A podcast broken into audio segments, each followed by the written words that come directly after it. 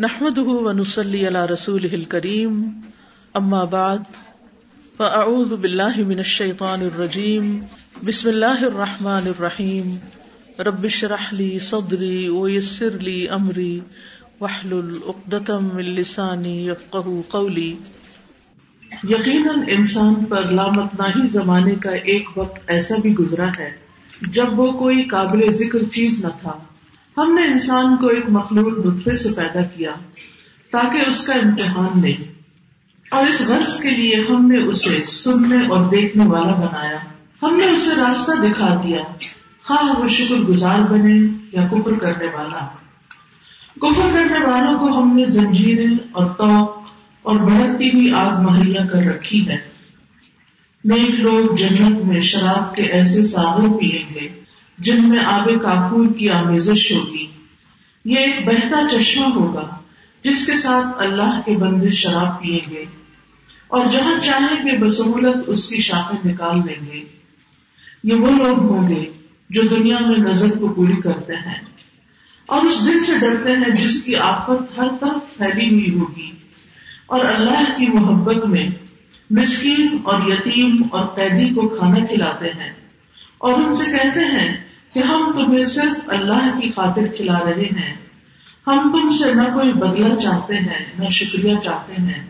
ہمیں تو اپنے رب سے اس دن کے عذاب کا خوف لاحق ہے، جو سخت مصیبت کا انتہائی طویل دن ہوگا۔ بس اللہ تعالیٰ انہیں اس دن کے شر سے بچا لے گا اور انہیں تازگی اور سرور بخشے گا۔ اور ان کے صبر کے بدلے میں انہیں جنت اور ریشمی لباس عطا کرے گا۔ وہاں وہ اونچی مسندوں پر تکیے لگائے بیٹھے ہوں گے نہ انہیں دھوپ کی گرمی ستائے گی، نہ جاڑے کی ٹھنڈک ستائے گی۔ جنت کی چھاؤں ان پر جھکی ہوئی سایہ کر رہی ہوگی۔ اور اس کے پھل ہر وقت ان کے بس میں ہوں گے کہ جس طرح چاہیں انہیں توڑ لیں۔ ان کے آگے چاندی کے برتن اور شیشے کے پیالے گردش کرائے جا رہے ہوں گے۔ شیشے بھی وہ جو چاندی کی قسم کے ہوں گے۔ اور ان کو ٹھیک اندازے کے مطابق بھرا گیا ہوگا۔ ان کو وہاں ایسی شراب کے جام پلائے جائیں گے جس میں سونٹ کی آمیزش ہوگی۔ یہ جنت کا ایک چشمہ ہوگا، جسے سل سبیل کہا جاتا ہے۔ ان کی خدمت کے لیے ایسے لڑکے دوڑتے پھر رہے ہوں گے جو ہمیشہ لڑکے ہی رہیں گے۔ تم انہیں دیکھو تو سمجھو کہ موتی ہیں جو بکھیر دیے گئے ہیں۔ وہاں جدھر بھی تم نگاہ ڈالو گے، نعمتیں ہی نعمتیں۔ اور ایک بڑی سلطنت کا سر و سامان نظر آئے گا۔ ان کے اوپر باریک ریشم کے سبز لباس اور اطلس و دیوا کے کپڑے ہوں گے۔ ان کو چاندی کے کنگن پہنائے جائیں گے اور ان کا رب انہیں نہایت پاکیزہ شراب پلائے گا۔ یہ ہے تمہاری جزا اور تمہاری کارگزاری قابل قدر ٹھہری اے نبی صلی اللہ علیہ وسلم، ہم نے ہی آپ پر یہ قرآن تھوڑا تھوڑا کر کے نازل کیا ہے۔ لہٰذا آپ اپنے رب کے حکم پر صبر کیجیے۔ اور ان میں سے کسی بدعمل یا منکر حق کی بات نہ مانیے۔ اپنے رب کا نام صبح شام یاد کیجیے اور رات کو بھی اس کے حضور سجدہ ریز ہو جائیے اور رات کے طویل اوقات میں اس کی تصویر کرتے رہیے۔ یہ لوگ تو جلدی حاصل ہونے والی چیز یعنی دنیا سے محبت رکھتے ہیں اور آگے جو بھاری دن آنے والا ہے، اسے نظر انداز کر دیتے ہیں۔ ہم نے ہی ان کو پیدا کیا ہے اور ان کے جوڑ بندھن مضبوط کیے ہیں۔ اور ہم جب چاہیں ان کی شکلوں کو بدل کر رکھ دیں، یہ ایک نصیحت ہے۔ اب جس کا جی چاہے، اپنے رب کی طرف جانے کا راستہ اختیار کر لے۔ اور تمہارے چاہنے سے کچھ نہیں ہوتا جب تک اللہ نہ چاہے۔ یقیناً اللہ بڑا علیم اور حکیم ہے۔ اپنی رحمت میں جس کو چاہتا ہے داخل کر لیتا ہے اور ظالموں کے لیے اس میں دردناک عذاب تیار کر رکھا ہے۔ مزوز خواتین اس وقت میں نے آپ کے سامنے سورت الانسان یا سورت الدہر کی ترجمہ پیش کیا ہے۔ سورت الانسان دراصل انسان کی کہانی ہے کہ انسان کا آغاز کب ہوا، کیسے ہوا، کیوں ہوا، اسے یاد کیا کرنا ہے اور اس کا انجام کیا ہونے والا ہے۔ یہ سورت مکی سورت ہے، آیات کی تعداد اکتیس ہے اور دو رکو پر مشتمل ہے۔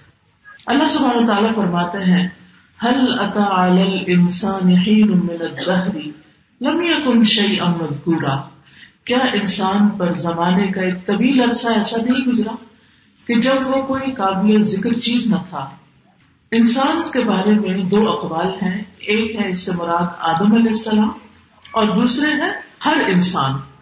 یعنی آدم علیہ السلام اگر اس کا معنی لیا جائے تو اس کا مطلب یہ ہے جو کہ ایک قول کے مطابق اللہ سبحان تعالیٰ نے آسمان و زمین اور جو کچھ ان کے درمیان ہے، ان کو پیدا کرنے کے بعد آدم علیہ السلام کو چھٹے دن کے آخری حصے میں پیدا کیا اور وہ جمعے کے دن کا آخری حصہ تھا۔ اور اگر اس سے مراد ہر انسان لیا جائے، تو اس کا مطلب یہ ہے کہ ہر انسان جب دنیا میں آیا، تو اس سے پہلے اس کا کوئی ذکر نہ تھا۔ ہین من الدہر کا لفظ آیا ہے زمانے کا ایک طویل عرصہ یعنی آدم علیہ السلام اگر مانا لیا جائے تو مطلب یہ ہے کہ آدم علیہ السلام کا جب اسکیلیٹن اللہ تعالیٰ نے بنا لیا، ان کا ڈھانچہ بنا لیا، تو پھر روح پھونکنے سے پہلے چالیس سال کا عرصہ گزرا۔ یعنی چالیس سال تک وہ ڈھانچہ ایسے ہی رہا۔ ابن عباس کا قول ہے کہ روح پھونکنے سے پہلے آدم علیہ السلام چالیس سال مکہ اور طائف کے درمیان مٹی میں پڑے رہے۔ ایک معنی یہ بھی کیا گیا ہے کہ ہر مرحلے کے بعد چالیس سال تک پڑے رہے۔ یعنی سب سے پہلے کیچڑ چالیس سال تک رہا، پھر بدبودار گارا چالیس سال تک، پھر بجنے والی مٹی بن گئے تو چالیس سال تک، اور ایک سو بیس سال لگے آدم علیہ السلام کی تخلیق میں، اور پھر ان میں روح پھونکی گئی۔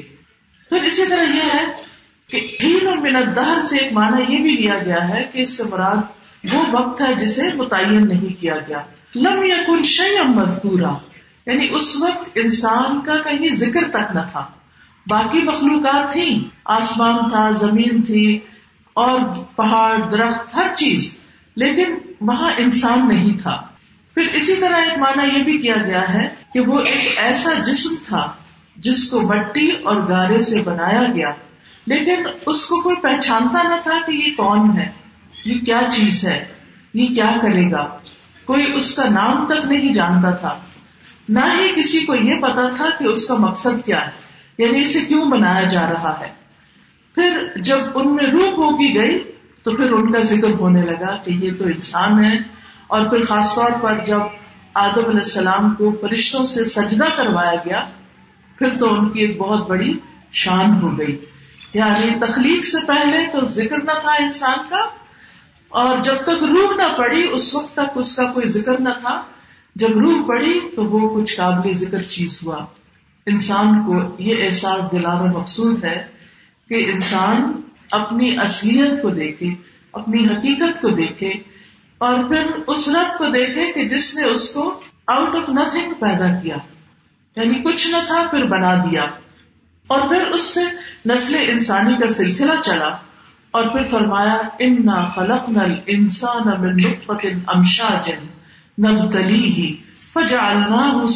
بسیرا کہ ہم نے انسان کو ایک ملے جلے لطفے سے پیدا کیا تاکہ ہم اس کو آزمائیں۔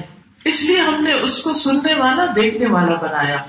یعنی انسان کی تخلیق آدم علیہ السلام کے بننے کے بعد فی الحال انسان، عورت اور مرد کے لطفے کے ملاپ سے پیدا ہوتا ہے۔ اسی کی طرف یہاں لطفتن امشاج کی بات کی گئی۔ ایک معنی یہ بھی کیا گیا کہ جس طرح آدم علیہ السلام پر مختلف مرحلے گزرے، ہر انسان ماں کے پیٹ کے اندر وہ مختلف مراحل سے ہو کر گزرتا ہے۔ پہلے وہ ایک نطفے کی شکل میں ہوتا ہے، پھر اس کے بعد ایک مرحلہ جمے ہوئے خون کا ہوتا ہے اللہ کا پھر ایک مرحلہ مزغہ بنتا ہے، گوشت کی بوٹی۔ پھر ایک مرحلہ آتا ہے تو وہ ہڈی بن جاتا ہے۔ پھر ہڈی پر گوشت چڑھایا جاتا ہے۔ تو انسان کی تکلیف جو ہے اسٹیپ بائی اسٹیپ مرحلہ وار ہوئی ہے۔ اور اتنے اہتمام کے ساتھ جو اس کو پیدا کیا گیا، تو مقصد کیا تھا؟ کہ ہم اس کی آزمائش کریں، اس کا امتحان لیں اور اس سے کسی عمل کا تقاضا کرے کس چیز کا امتحان؟ خیر اور شر کا امتحان۔ یعنی کبھی ہم اس کو خوشحالی دیتے ہیں، کبھی ہم اس کے اوپر حالات تنگ کر دیتے ہیں۔ کبھی ہم اس کو اچھے حال میں ڈالتے ہیں تاکہ دیکھیں کہ شکر ادا کرتا ہے یا نہیں اور کبھی تکلیف دہ حالات سے گزارتے ہیں کہ یہ صبر کرتا ہے یا نہیں۔ اور پھر فجا اللہ سبھی ام بسیرا اس امتحان کے لیے ہم نے اس کو سننے والا، دیکھنے والا بنایا کہ انسان کیا واقعی سن کر ہدایت حاصل کرتا ہے یا نہیں اور کائنات کی نشانیاں دیکھ کر غور و فکر کرتا ہے یا نہیں۔ اللہ تعالیٰ نے انسان کو عقل اور تمیز والا بنایا کہ وہ اچھی بری چیزوں میں تمیز کر سکے۔ یعنی آنکھ اور کان دونوں ہی دل کے دروازے ہیں اور ان دونوں سے انسان انفارمیشن حاصل کرتا ہے۔ کچھ چیزوں کو سن کر اور کچھ چیزوں کو دیکھ کر۔ اور وہ باتیں اس کے دل پہ جا لگتی ہیں۔ پھر اس کے دل کے اندر سے خیالات اٹھتے ہیں۔ اچھے یا برے شکر گزاری کے یا نو شکری کے، صبر کے یا بے صبری کے۔ تو اسی میں دراصل انسان کا امتحان ہے۔ پھر فرمایا کہ اس امتحان میں کامیاب ہونے کے لیے ہم نے امنا ہدینا سبیلا ہم نے اس کو راستہ بھی دکھا دیا۔ یعنی عقل سمجھ بھی دی، لیکن صرف عقل سمجھ کافی نہیں تھی۔ پیغمبروں کے ذریعے اس کو سیدھا راستہ بھی دکھایا۔ اچھے اور برے کا فرق بتایا۔ گمراہی اور ہدایت کا فرق واضح کر دیا۔ بد بختی اور خوش نصیبی میں فرق بتا دیا کہ کون سا عمل کرو گے تو خوش نصیب ہوگے اور کون سا کرو گے تو بد بخت ہوگے پھر اسی طرح فائدے اور نقصان کی پہچان بھی انسان کو کروا دی۔ اب یہ اس پر ہے، اما شاکرا و اما کفورا۔ کہ دیکھتے ہیں کہ یہ شکر گزار بنتا ہے یا ناشکرا بنتا ہے۔ ایمان لاتا ہے یا کفر اختیار کرتا ہے۔ اللہ کی رضا پہ راضی رہتا ہے یا ناراض ہو جاتا ہے؟ نعمتوں کی قدر کرتا ہے یا ان کی ناقدری کرتا ہے؟ اور یہ ہر دم انسان سے دیکھا جا رہا ہے۔ پھر فرمایا، انا آدنا لل کا نہ سلا وہ کہ ہم نے انکار کرنے والوں کے لیے زنجیریں اور تو اور بھڑکتی ہوئی آگ مہیا کر رکھی۔ یعنی بات یہیں پر ختم نہیں ہو جائے گی کہ انسان کی چوائس ہے، مرضی ہے اچھا کرے، مرضی یا برا کرے اس کے کانسیکوینس بھی ہیں۔ اگر وہ اللہ کو نہیں مانتا اور اس کا شکر گزار نہیں بنتا اور اس کا فرما بردار نہیں بنتا، تو پھر آخرت میں اس کے لیے قید بھی ہے۔ اس کے برعکس، جو لوگ شکر گزار بنتے ہیں، نیک ہوتے ہیں، ان کے لیے اللہ سبحانہ تعالیٰ نے اچھے انجام کی بھی خوشخبری سنائی ہے اور اس کی تفصیل زیادہ بتائی ہے اس صورت میں۔ فرمایا، ان الابرار یشربون یشربون من کأس کان مزاجها کافورا۔ بے شک ابرار۔ ابرار کون ہے؟ ابرار نیک لوگ بر کی جمع ہے۔ اس کا ایک معنی کیا گیا کہ سچ بولنے والے لوگ۔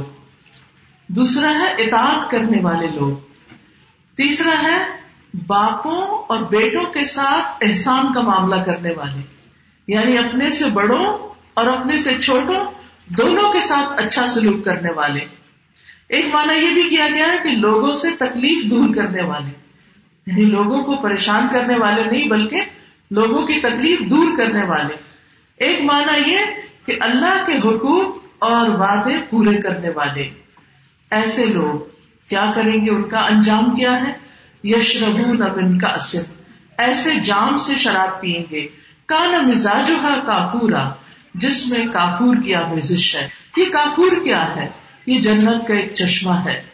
اور کافور اگر عام کافور لی جائے تو اس سے مراد شراب میں ملانے والا وہ مادہ کہ جس کے ملانے سے اس کے اندر ٹھنڈک بھی پیدا ہوتی ہے، خوشبو بھی ہوتی ہے اور لذت بھی آ جاتی ہے۔ اربوں کے ہاں گرمیوں کے دنوں میں کافور میں لا کر ڈرنکس پیا جاتا ہے اور اس سے ان کے ڈرنکس خوشگوار بھی ہو جاتے، ٹھنڈے اور مزیدار ہو جاتے تھے۔ تو اس کا کانسیپٹ دیا گیا کہ جیسے دنیا میں تم بہترین ڈرنک پیتے ہو، آخرت میں بھی تمہارے لیے اللہ سبحان تعالیٰ صرف ایک چھوٹا سا جام ہی نہیں ہوگا، بلکہ چشمے بہ رہے ہوں گے تمہارے لیے۔ ائی نہیں یش رب بحا اباد اللہ یوفت جرو نہ تب جیرا ایک ایسا چشمہ ہوگا کہ جس سے اللہ کے بندے فائدہ اٹھائیں گے، اللہ کے بندے اس سے پیئیں گے، اس کے مقرب بندے۔ یو فرو نہا تفجیرا۔ وہ اس نہر کو جہاں چاہیں گے لے جائیں گے۔ یعنی جنت بہت بڑی جگہ ہے۔ اس کا اندازہ آپ اس سے لگا سکتے ہیں کہ ایک درخت کا سایہ جنت میں اتنا زیادہ کہ سو سال تک سوار چلے اور وہ چلتا ہی چلا جائے۔ اور وہ اس نہر کو جہاں چاہیں گے، وہاں ہانپ کر لے جائیں گے۔ اور وہ اس کے ساتھ جسے چاہیں گے ملا لیں گے۔ جنت میں جہاں چاہیں گے، اس کی نہر نکال لیں گے۔ یعنی جہاں پہنچیں گے وہیں پر وہ چشمہ جاری کر لیں گے، اس کی نہر بہا لیں گے۔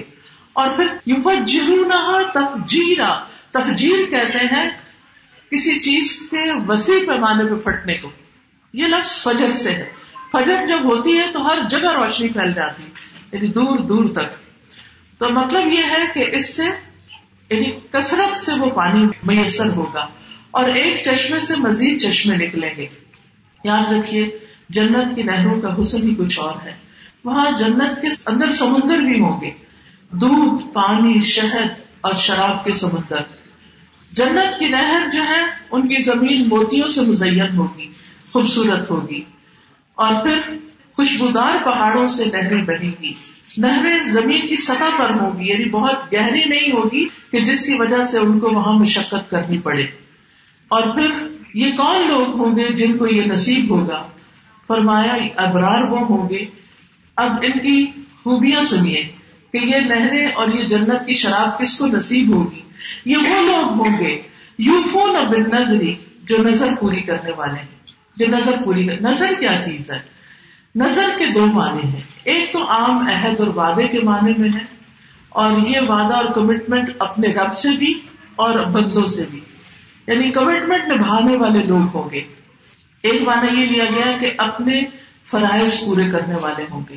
یعنی فرض نماز ہے یا روزہ ہے یا زکوٰۃ ہے یا حج ہے، یہ پرائرٹی پر ان چیزوں کو پورا کریں گے۔ پھر اسی طرح فرائض کے علاوہ جو اللہ سے وعدے کر لیتے ہیں، جو اللہ نے ان پر فرض نہیں کیا، لیکن نیکی کمانے کے شوق میں وہ کچھ اور نیک کاموں کو بھی کمٹمنٹ کر لیتے ہیں۔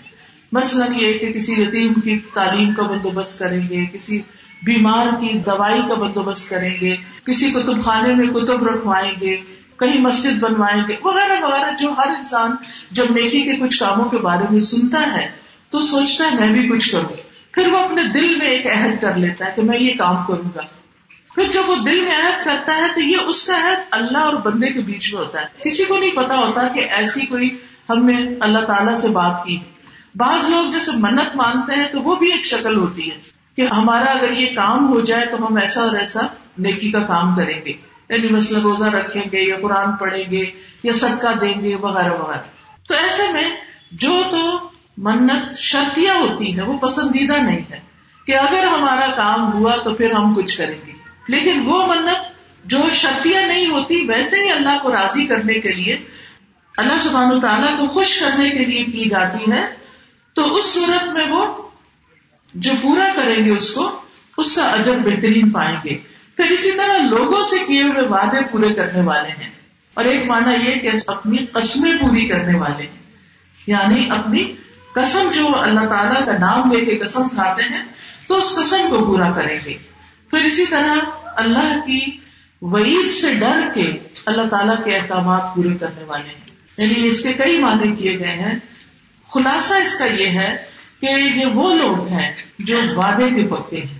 اور خاص طور پر نیکی کے کام کے لیے جو وعدہ وہ کر لیتے ہیں، اس کو نبھا کے چھوڑتے ہیں۔ بہت دفعہ ایسا ہوتا ہے، ہم ایک اچھا کام شروع کرتے ہیں، لیکن تھوڑے دن کرنے کے بعد پھر اس کو چھوڑ دیتے ہیں۔ استقامت نہیں ہوتی، پابندی نہیں ہوتی، کبھی کیا، کبھی نہ کیا۔ تو جب انسان کوئی بھی نیکی کا کام شروع کرے، چاہے وہ چھوٹا سا ہی کیوں نہ ہو اس کو پابندی سے کرنا اللہ سبحان تعالیٰ کو زیادہ پسند ہے۔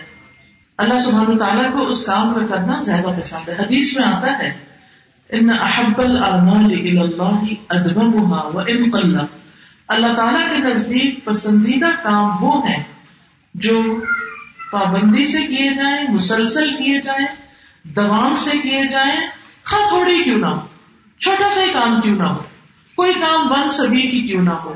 ونس اے منتھ ہی کیوں نہ ہو ونس اے ایئر ہی کیوں نہ ہو ونس ان لائف ہی کرنے کی کیوں نہ بات کی گئی ہو لیکن یہ ہے کہ اس کو پھر انسان نبھائے بعض لوگ منتیں مان لیتے ہیں پھر جب ان کو پورا کرنا مشکل لگتا ہے پھر مسئلہ پوچھتے ہیں کہ اچھا بتائیے کہ ہم اس سے باہر کیسے نکلے اب تو بڑی مشکل ہوگی مثلاً کسی کا بیٹا نہیں وہ کہتا ہے جب بیٹا ہوا تو میں پھر ہر روز دو نفر پڑھوں گی، اب ہر روز کون دو نفر پڑھ سکتا ہے؟ ایکسٹرا بعض اوقات انسان مصروف ہوتا ہے یا کچھ، یا کئی لوگ دو تو چھوڑے، دس دس مان لیتے ہیں۔ کئی لوگ کہتے ہیں ہزار دفعہ کو اللہ پڑھیں گے۔ کئی لوگ عمرہ کرنے کا مان لیتے ہیں۔ کئی لوگ کہتے ہیں ہم بچے کو حافظ بنا دیں گے۔ بچہ تو اپنی مرضی کا ہے، آپ کیسے بنا سکتے ہیں؟ ٹھیک ہے، آپ کوشش بھی کرتے ہیں، لیکن بہت دفعہ ایسی منتیں نہیں ماننی چاہیے جو انسان پوری نہ کر سکے۔ لیکن اس سے یہ مطلب نہیں کہ ڈر کے مارے انسان کوئی بھی نیکی کا کام جو ہے، اس کی کمٹمنٹ نہ کرے کسی سے۔ نہیں، انسان جب اپنے اوپر کوئی پابندی لگا لیتا ہے نا، تو پھر اس کو نبھانا بھی یعنی کہ کوئی آپ اپنا ٹارگیٹ سیٹ کر لیتے ہیں، اپنا کوئی گول بنا لیتے ہیں، اپنے زندگی میں کوئی ایم رکھتے ہیں کہ میں یہ کروں گی۔ تو پھر انسان اس کو فکر کے ساتھ، شوق کے ساتھ کرتا بھی ہے اور یہ چیزیں قیامت کے دن انسان کو بلند درجات تک پہنچائیں گی۔ یہ جنت اور کس کے لیے وہ یقاف نہ یومن کا نشر مستطیرہ وہ اس دن سے ڈرتے رہتے ہیں، جس کا شر، جس کی تکلیف ہر طرف پھیلی ہوئی ہوگی۔ ہر کوئی اس سے متاثر ہوگا، ہر ایک کو تیزی سے پکڑنے والا ہوگا۔ یعنی وہ لوگ آخرت کے عذاب سے ڈرتے ہوئے اپنے فرائض کو پورا کرتے ہیں۔ امون تام بھی مسکین و یتیم و اسیرا اور اس کی محبت میں کھانا کھلاتے ہیں۔ اس کے دو مطلب کیے گئے ہیں، اس کی محبت، کس کی محبت؟ نمبر ایک، اللہ کی محبت۔ یعنی اللہ کی خاطر کھانا کھلاتے ہیں۔ دوسرا یہ کہ کھانے کی محبت کے باوجود کھانا کھلاتے ہیں۔ یعنی جو کھانا ان کو اپنے لیے پسند ہوتا ہے، وہ کھانا کھلاتے ہیں۔ کس کو کھلاتے ہیں؟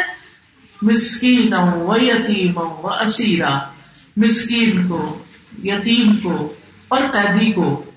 وہ کہتے ہیں، انما نطعمکم لوجه اللہ کہ ہم تمہیں صرف اللہ کی خاطر کھلا رہے ہیں۔ یعنی جب وہ دوسروں کو کھلاتے ہیں، تو ان سے کچھ تقاضا نہیں کرتے۔ بلکہ کیا کہتے ہیں؟ کہ ہم تو اللہ کی خاطر کھلا رہے ہیں۔ لا نريد منكم جزاء ولا شکورا۔ ہم تم سے کوئی بدلہ نہیں چاہتے۔ ہمیں شکریہ بھی نہیں چاہیے۔ دعا بھی نہیں چاہیے۔ ہم صرف اللہ کو خوش کرنے کے لیے کھلا رہے ہیں۔ اللہ کے چہرے کی خاطر کھلا رہے ہیں۔ یاد رکھیے، کھانا کھلانا ان کاموں میں سے ہے جو جنت میں لے جاتا ہے انسان کو۔ رسول اللہ صلی اللہ علیہ وسلم نے فرمایا، افضل اعمال مومن کو خوشی دینا، کسی کو خوش کرنا۔ تم اس کے سطر کو ڈھانپ دو یعنی اسے لباس پہنا دو یا اس پہ کوئی اہم چھپا دو۔ اس کی بھوک کو سیراب کر دو یعنی کھانا کھلا دو، یا اس کی کوئی ضرورت پوری کر دو۔ پھر اسی طرح حضرت علی سے روایت ہے رضی اللہ تعالیٰ عنہ سے۔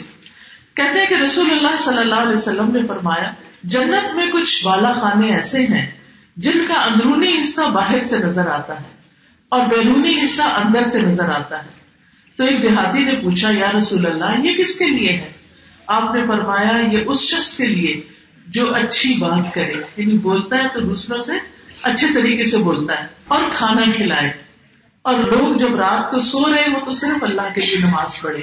اسی طرح ایک شخص نے پوچھا، نبی صلی اللہ علیہ وسلم سے کہ مجھے کوئی ایسی چیز بتا دیں جس سے میرے لیے جنت لازمی ہو جائے۔ میں جنت میں جانا چاہتا ہوں، مجھے کوئی ایسا کام بتا دے تو آپ نے فرمایا، حسن کلام اور کھانا کھلانے کو لازم پکڑو۔ یعنی لوگوں سے اچھی طرح بات کرو اور ان کو کھانا کھلایا کرو۔ اور یہ بہترین انسان کی خوبی ہے۔ نبی صلی اللہ علیہ وسلم نے فرمایا، تم میں سے بہترین وہ ہیں جو کھانا کھلانے والے ہیں۔ اور ہر جگر کو کھلانے پلانے کا اجر ہے۔ یعنی چاہے انسان ہو، چاہے حیوان ہو، کوئی اونٹ ہو، بکری ہو، بھیڑ ہو، کوئی بھی ہو، کسی کے لیے بھی پانی پینے کا انتظام کرنا جو ہے، وہ بہترین کام ہے۔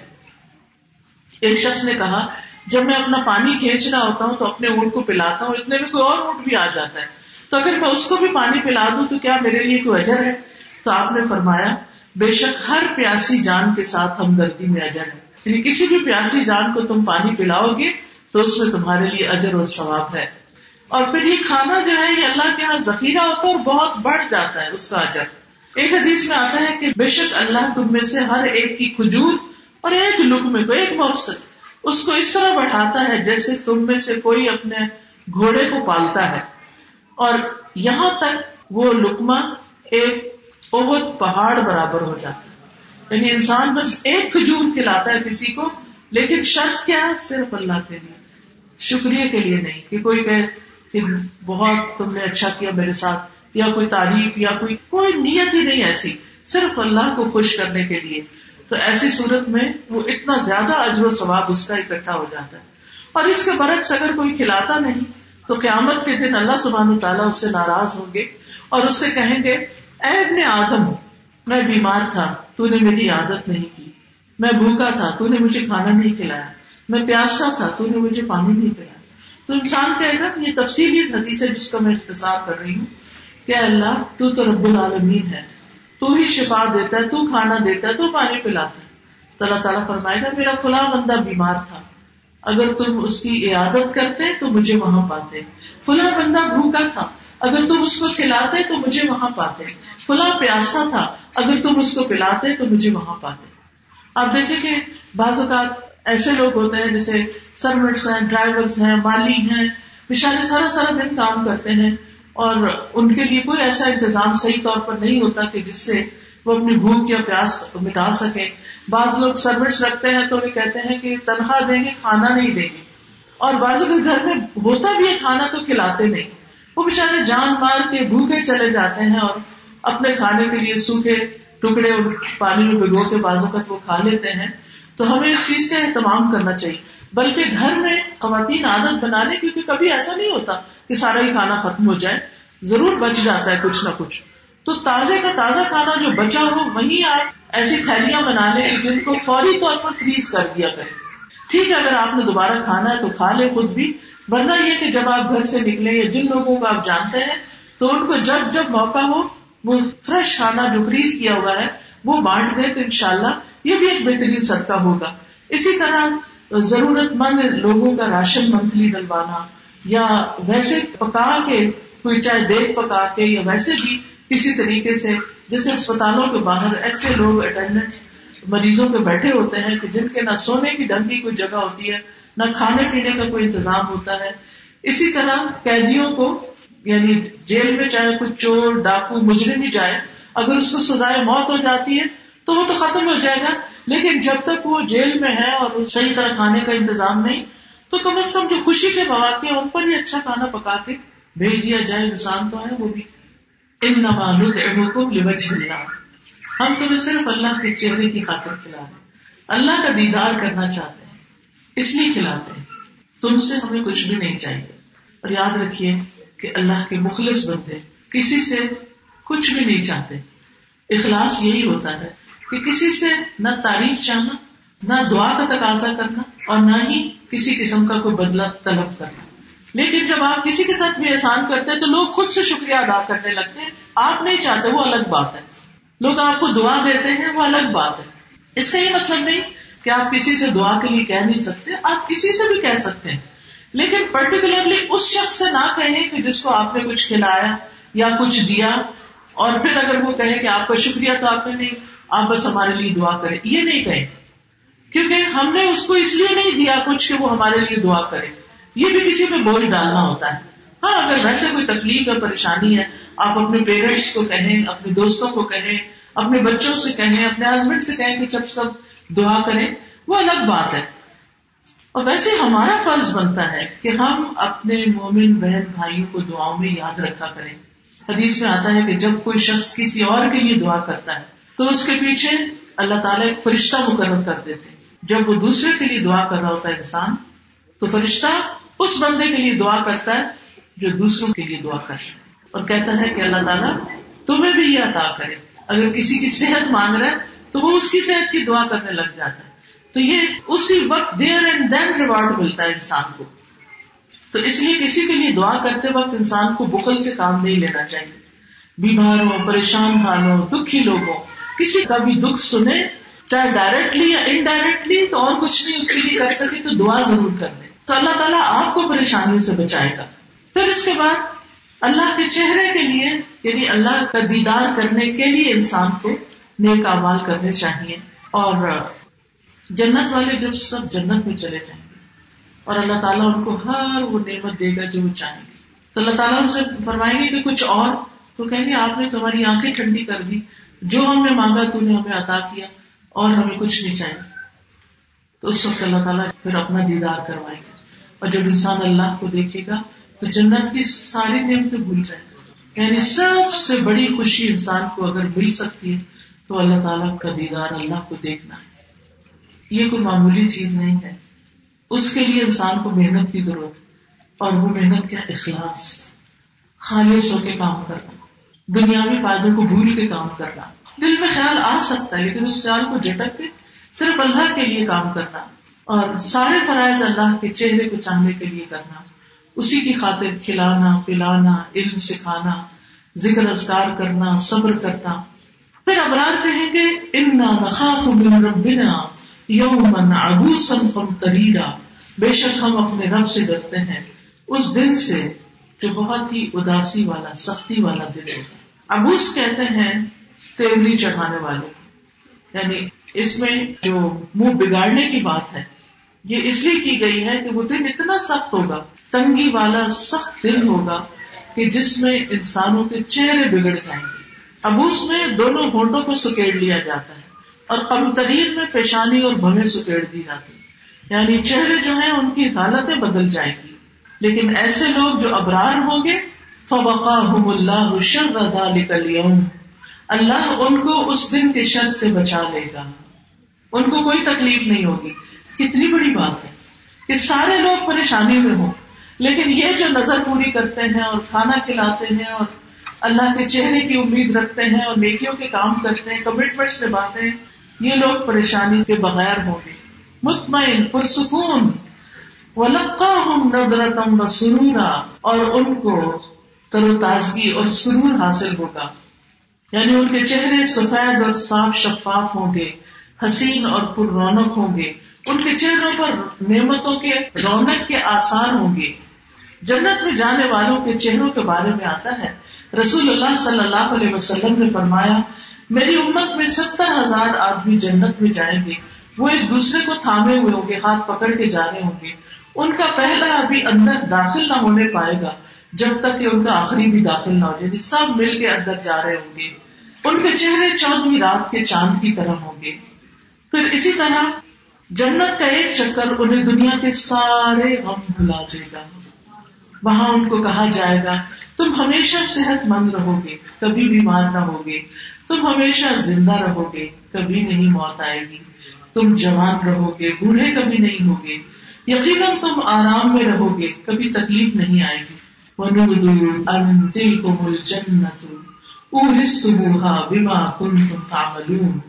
انہیں پکارا جائے گا یہ ہے وہ تمہاری جنت جس کے تم وارث بنائے گئے ہو، ان اعمال کے بدلے جو تم کرتے رہے ہو۔ پھر جنتیوں کا حسن بڑھانے والا ایک بازار بھی لگے گا۔ حضرت انس کہتے ہیں کہ رسول اللہ صلی اللہ علیہ وسلم نے فرمایا، بے شک اہل جنت کے لیے ایک بازار لگایا جائے گا، جہاں وہ ہر جمعہ کو آیا کرے گی۔ اس میں مشق کے ٹیلے ہوں گے مستی کستوری ہوتی ہے۔ جب وہ اس بازار کی طرف نکلیں گے تو ہوا چلے گی۔ جس سے ان کے چہروں، ان کے کپڑوں، ان کے گھروں میں مشق بھر جائے گی اور اس سے ان کا حسن و جمال مزید بڑھ جائے گا۔ جب وہ اپنے گھر والوں کے پاس واپس آئیں گے تو وہ کہیں گے، ہمارے پاس سے جانے کے بعد تو تمہارے حسن و جمال میں اور زیادہ اضافہ ہو گیا ہے۔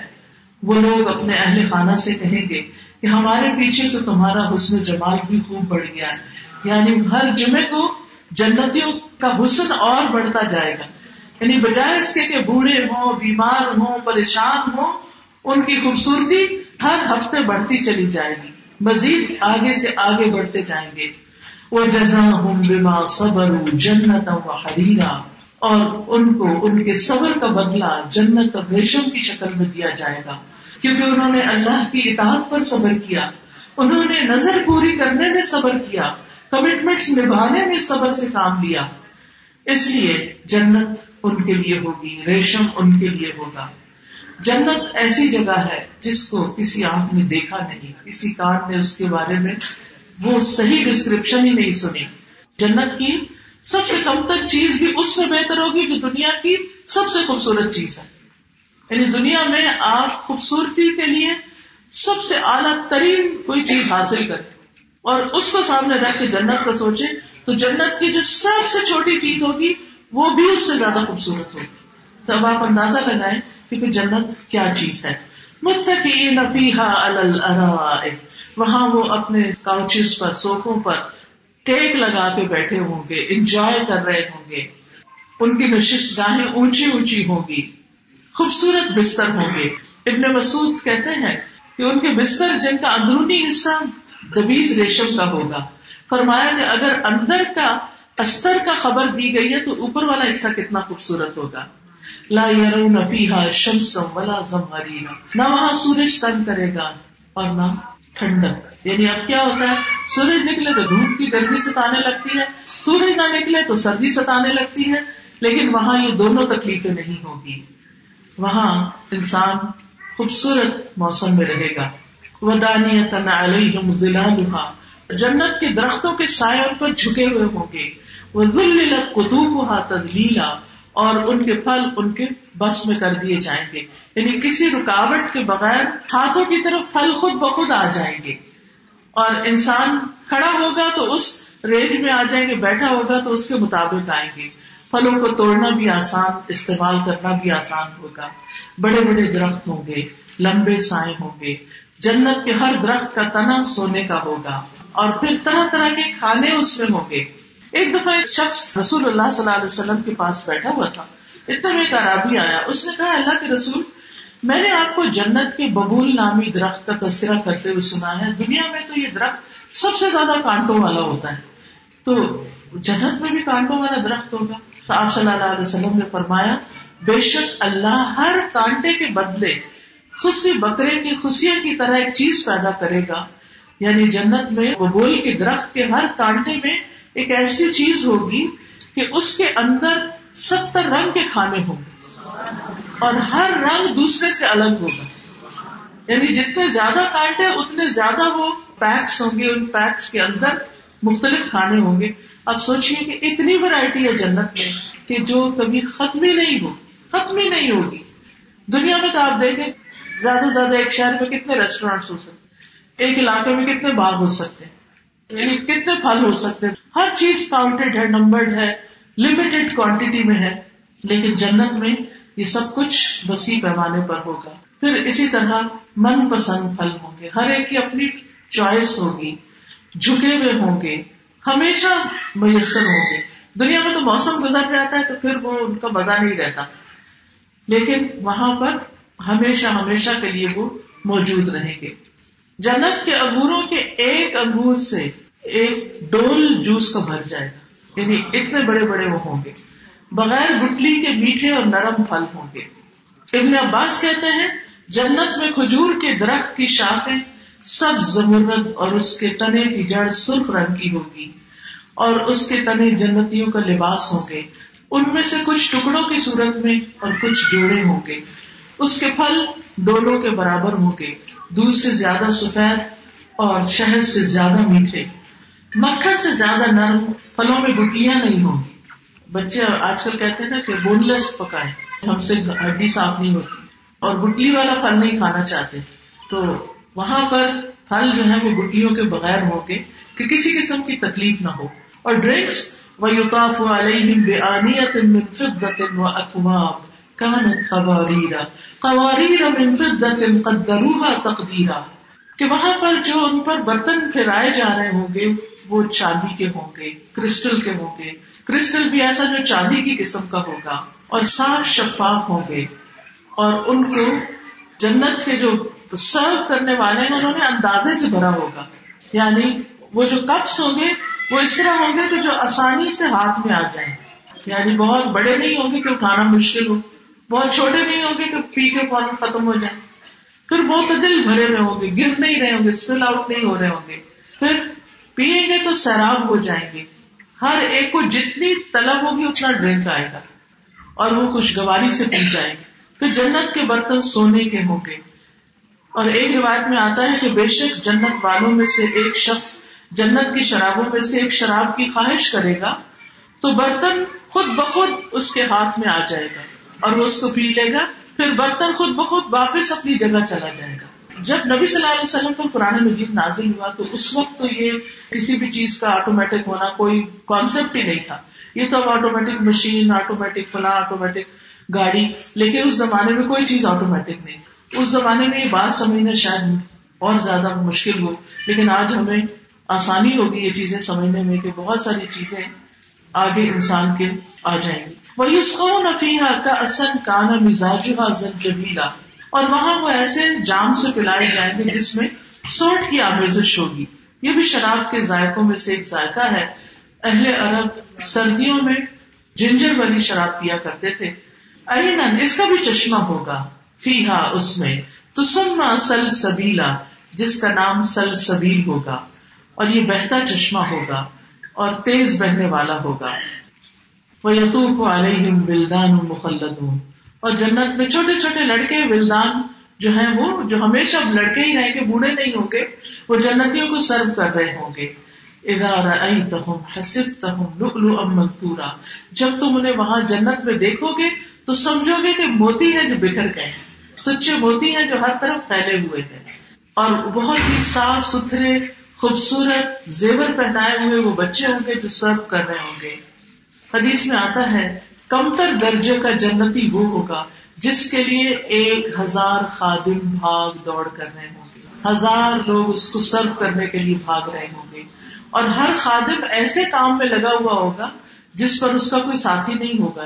یعنی اتنے ڈفرینٹ قسم کی سروسز دی جا رہی ہوگی پھر انہوں نے یہ آیت تلاوت فرمائی، عبداللہ ابن عامر نے۔ یہ حدیث سنا کر وہ ادارہ آئی کا تھمر آئی کا نہیم ملکن کبیرا جب تم وہاں دیکھو گے تو بہت زیادہ نعمتیں اور بہت بڑی بادشاہت کا سامان نظر آئے گا۔ نعمتوں کی اقسام ہی اقسام ہوگی وسیع جنت ہوگی، سلام اور اجازت سے فرشتے داخل ہوں گے۔ انسان جو چاہے گا اس کو ملے گا۔ جنت دراصل خواہشات کے پورا ہونے کی جگہ ہے۔ جنت کے ایک کنارے سے دوسرے کنارے کا فاصلہ چالیس سال کی مسافت پر ہوگا۔ پھر اسی طرح مختلف لوگوں کی مختلف کیپیسٹی ہوگی۔ بعض لوگوں کی جنت بہت زیادہ وسیع ہوگی۔ موتی اور یاقوت کی سیڑھیاں ہوگی۔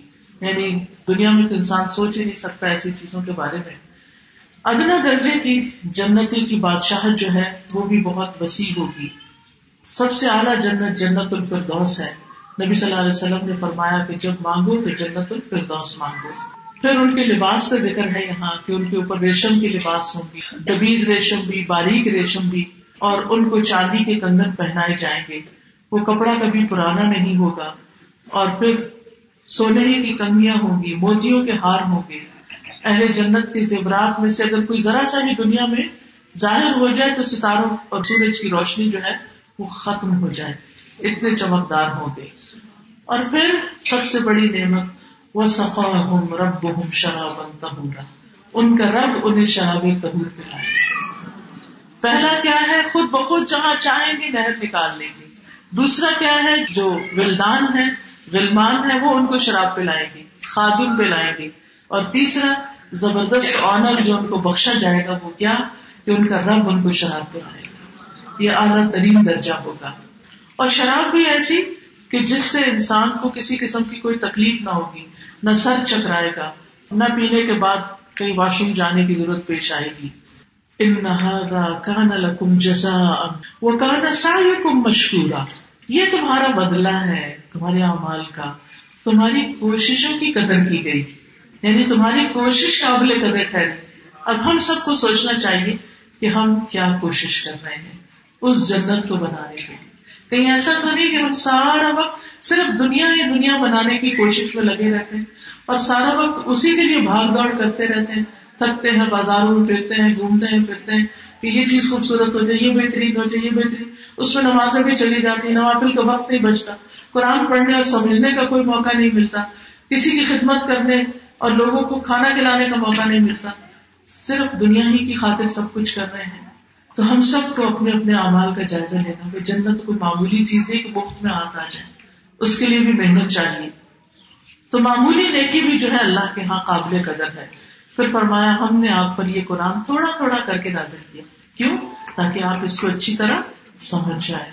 آپ ان میں سے کسی نافرمانی کرنے والے اور نا انسان کی بات نہ مانے یعنی انسان جب اللہ کے راستے پہ چلتا ہے تو لوگ طرح طرح کی باتیں بھی کرتے ہیں۔ تو ان کی باتوں میں نہیں آنا، وہ کرنا ہے جو رب نے کہا ہے۔ تو کس کس کی؟ جو جھٹلانے والا ہو، غافل دل والا، بہت قسمیں کھانے والا۔ مرب کا بکرتم و اصیلا۔ کرنے کا کام یہاں بتا دیا گیا۔ صبح و شام اپنے رب کا ذکر کرو۔ رب کا بکرتم و اصیلا۔ صبح اور شام اپنے رب کا نام لیتے رہو۔ نمازوں کے علاوہ ازکار کون سے ازکار صبح شام کے۔ آئی ہوپ کہ یہاں پر صبح شام کے ازکار کا کارڈ موجود ہو۔ جہاں تک ذکر کا تعلق ہے، تو اس میں آپ دیکھیے لا الہ الا اللہ کا ایک کارڈ ہے۔ اس میں لا الہ الا اللہ کی فضیلت بتائی گئی ہے۔ ساتوں آسمان اور زمینیں اگر ترازو کے ایک پلڑے میں ڈال دی جائیں اور دوسری طرف لا الہ الا اللہ ہو، تو لا الہ الا اللہ کا پلڑا جھک جائے گا۔ لیکن ہمیں پتہ نہیں ہوتا اس لیے کتنے لوگ ہم میں سے جو دن میں لا الہ کی ایک تصویر بھی کریں۔ ہمیں پتہ ہی نہیں ہم کیا تصویر کریں۔ تو جو شخص اپنی آخرت کی نیکیاں بڑھانا چاہتا ہے، وہ ان ازکار کی پیروی کرے۔ پھر اسی طرح تصویحات تصویحات کا بھی ایک کارڈ ہے۔ مختلف تصویحات کی فضیلت بتائی گئی ہے۔ جتنا جتنا انسان کو پتا ہوتا ہے، اتنا اتنا انسان پھر یہ ذکر کرتا چلا جاتا ہے۔ اسی طرح صبح شام کے ازکار کیا ہے یہ کارڈ موجود ہے خود بھی پڑھے، خرید کر اوروں کو بھی تحفہ دے تاکہ وہ لوگ بھی زیادہ سے زیادہ ذکر کرے کیونکہ ساری جنت کی ڈسکرپشن کے بعد جو کرنے کا کام بتایا گیا ہے، وہ کیا ہے؟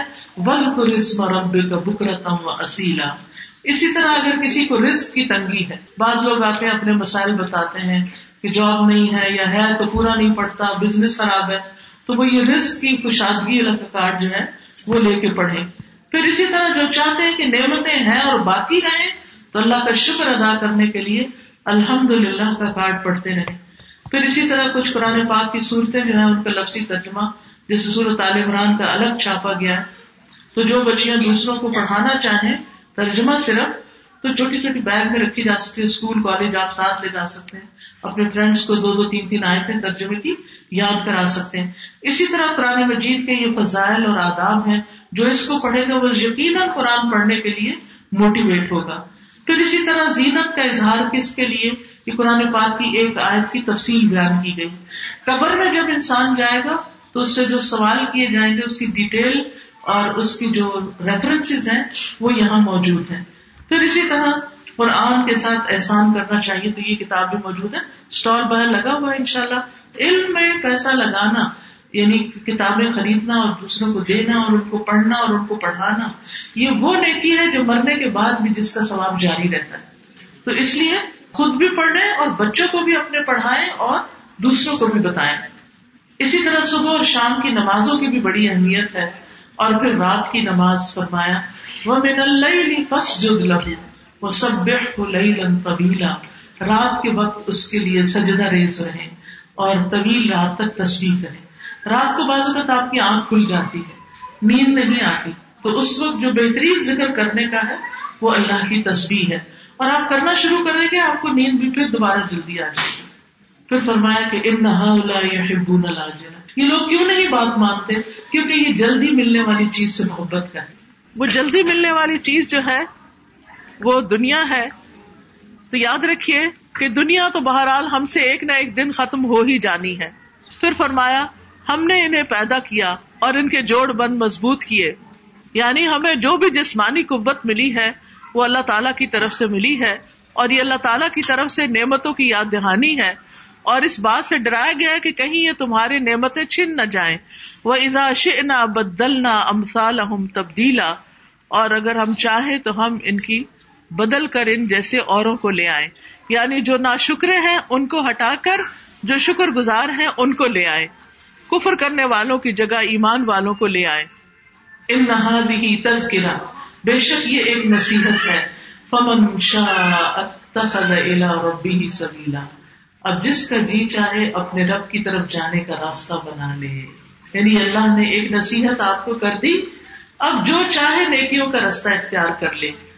وما تشاءون الا ان یشاء اللہ اور نہیں تم چاہتے مگر یہ کہ اللہ چاہے۔ یقیناً اللہ ہمیشہ سے سب کچھ جاننے والا، کمال، حکمت والا ہے۔ یعنی انسان ارادہ کرتا ہے، اپنی چاہت دکھاتا ہے اور محبت اور ہرس رکھتا ہے تو اللہ تعالیٰ بھی اس کو سیدھا رستہ دکھا دیتا ہے۔ یدھ خلومیا افی رحمتی، جس کو چاہتا ہے اپنی رحمت میں داخل کرتا ہے اور اس کی رحمت اس کی جنت ہے۔ یعنی جنت میں لے جانا کسی کو اس کی رحمت سے۔ لہٰذا ایسے کام کرے جس سے اللہ کی رحمت آتی ہو۔ علیما اور ظالم لوگوں کے لیے اس نے دردناک عذاب تیار کر رکھا ہے۔ اللہ سبحان تعالیٰ ہمیں اس سے محفوظ رکھے۔ وہ آخر دعوانا الحمد للہ رب العالمین سبحانك اللهم وبحمدك اشهد ان لا اله الا انت استغفرک و اتوب الیک السلام علیکم ورحمۃ اللہ وبرکاتہ۔